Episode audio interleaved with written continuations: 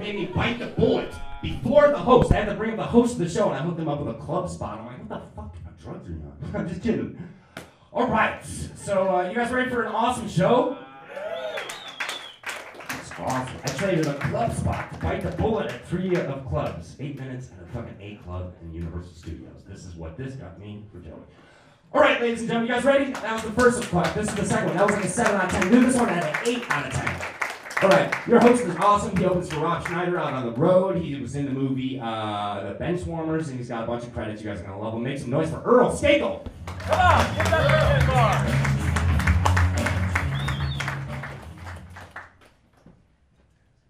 What Tim didn't mention is it's a 10 minute spot at the Jon Lovitz Club. Yeah.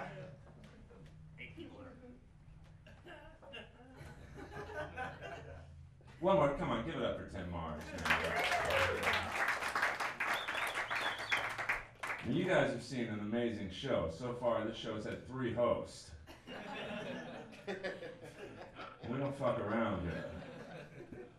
You are seeing the top comics in the city who live within five blocks.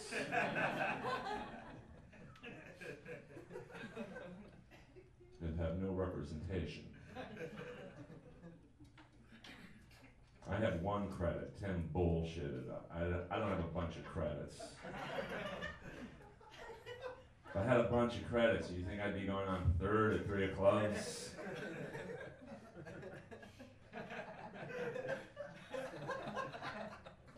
I've got one credit.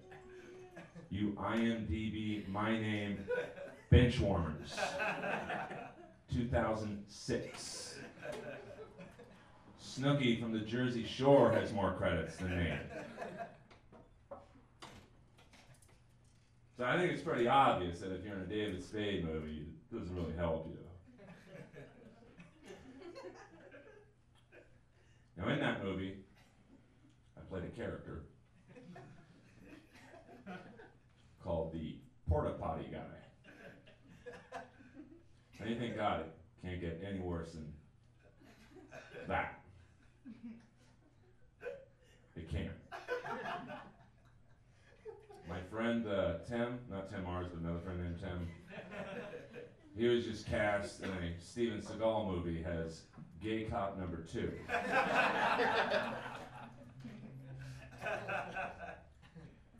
He's not a real good actor. All the speaking lines went to gay cop number one. Some intense dialogue with Seagal to open up the movie. Am I playing like an abused pit bull parlor? I mean, what is wrong with you people? Don't take it out on me. How many people in here have an IMDb credit? Probably everybody. Jesus. The guy who bags your groceries probably has at least five shorts on IMDb. Everyone acts or does something in this town. I mean, I almost went to the massage parlor. You know, there's a rub out parlor in this same complex. Not a good sign for a comedy club when you share parking spaces with a jerky jerky place. If I wasn't hosting this show and going on later, I'd be in there right now. Any business, any massage business that has massage in pink neon letters, it's a go. Oh, I'm the only guy in there who's been to one of those places? Oh, okay. It's not, it's not, you know, the massage you go there for. It's for the excitement. Because when they take your money, by the way, guys, never pay with a credit card. if you uh, share your income statement with your lady friend, um, herky jerky massage parlor may raise flags. Cash only, no paper trail. was watching the uh, Sylvester Stallone Film Festival on Showtime before I came here. Did he say no to a script in the mid 80s? Damn, he cranked out some doozies in the mid 80s. Just like like four or five in a row that were done in like two years. So, I mean, he was a busy dude. I mean, Cobra, Over the Top, Tango and Cash, Oscar, Stop! Or, My Mom Will Shoot. I mean, you know, in Cliffhanger's your last good movie, you made a lot of bad decisions.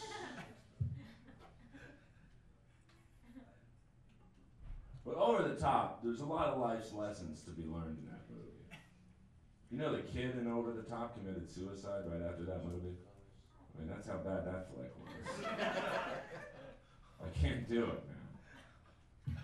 That's the one where Stallone for two and a half hours arm wrestles fat guys. And who comes up with these scripts? I mean, wouldn't you love to be a fly in the wall when they pitched it to him? Hey, Sly, come on in, man. Culver's doing real well at the box office, man. I mean, there's some great one-liners in Cobra. My favorite is when the, the first scene. I mean, Stallone got right to the chase in these movies. There was no uh, slow build-up. He just got right in there. And it's in the supermarket, and the guy's about to blow up the whole supermarket, and Stallone comes in the back door, and there's this real intense stare down. And the guy's like, "I'm gonna blow this place up, man." And Stallone just looks at him and goes, "Go ahead." I don't shop here. That's just good writing, man. Who saw that coming? And that's an awful Stallone impression, but I'm sorry. I just, I'm not from Last Comic Standing. I don't do good impressions. Oh, come on, man. That shows the stand-up comedy what what's happening was to the black culture. Please. By the way, I've got a showcase next week for it. Uh, know, come out to the improv. It's, uh, I can't get booked, man. I can't even get on Comics Unleashed, uh, you know, and like, I've seen like homeless open micers on that show. You know, when you're thought of getting interviewed by Byron Allen at three in the morning is a good idea, you probably should quit stand up.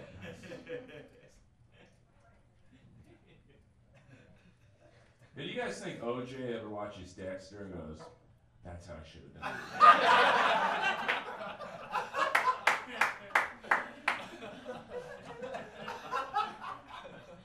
Course, it would have been two of everything, you know, because he was busy that night. I actually grew up next to OJ when I was a kid. Grew up like three houses down from him, and some of my fondest childhood memories are of him throwing me the football, man. And like, just-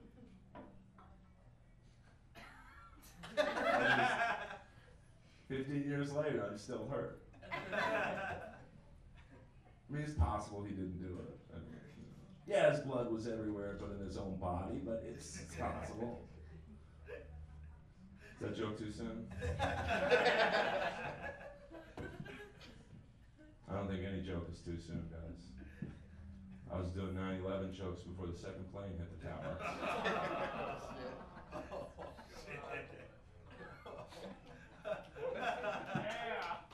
Is that joke too soon?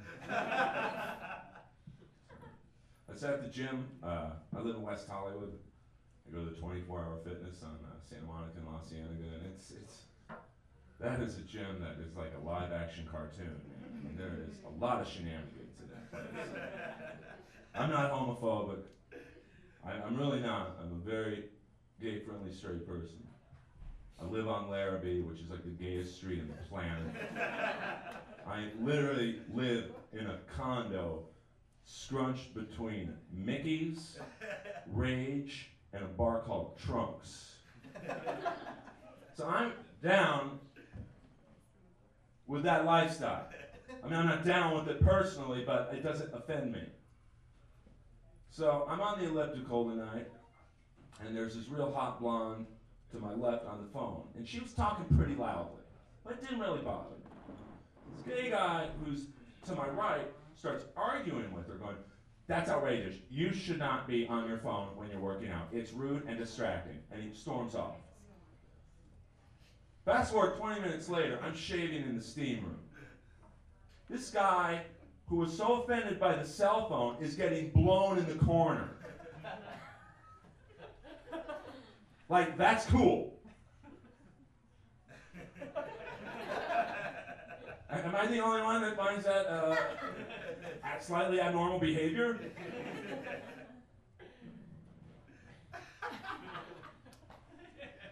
They're having two for one signups, guys. Go over there and see if you'll dig it. I mean, I I got teabagged the other day in the bench press. I was about to lift 315 for the first time. And that's a lot of weight, man. That's a lot of weight. Any guy in here who benches knows that 315, if you're not roiding, is a lot of weight.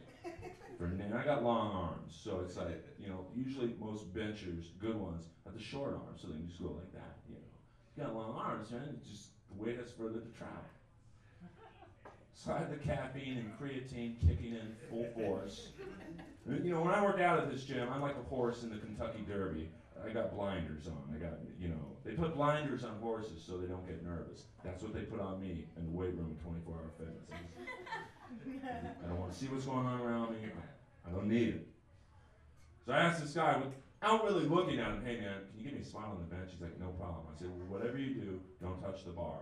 Because every guy in here wants to know that they got the weight up and down by themselves.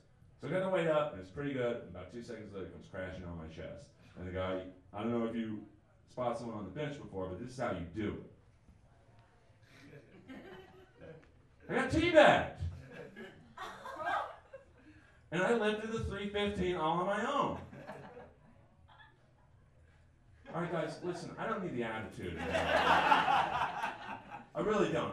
I was booked at an open mic in North Hollywood tonight. I'm here because I wanted to help the show out. It's a great band coming here afterwards. Obviously, the drummer's incredibly lazy. Doesn't even set up his frickin' cymbals. And, and, he wonders why he's going on last at three o'clock. And look at it. Even the guitar guy's over there were ready to go. Damn. Are you guys gonna have a great time.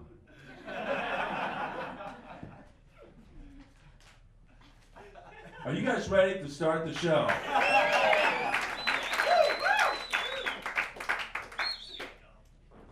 You guys, I really want you to make the first comic feel welcome. You guys haven't made me, uh, you guys made me feel like I touched some kid's pee pee in grade school. beautiful people can laugh. It's, it's not that hard. Some of you may have Botox, but you still laugh.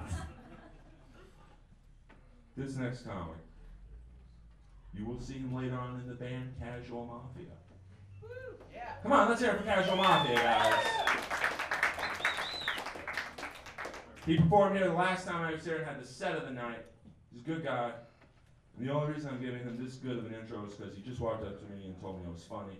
So, uh, make it, let him hear it, guys. Seriously, he's one of my good friends, Josh McCouga, ladies and gentlemen. Come on, let him hear it, guys.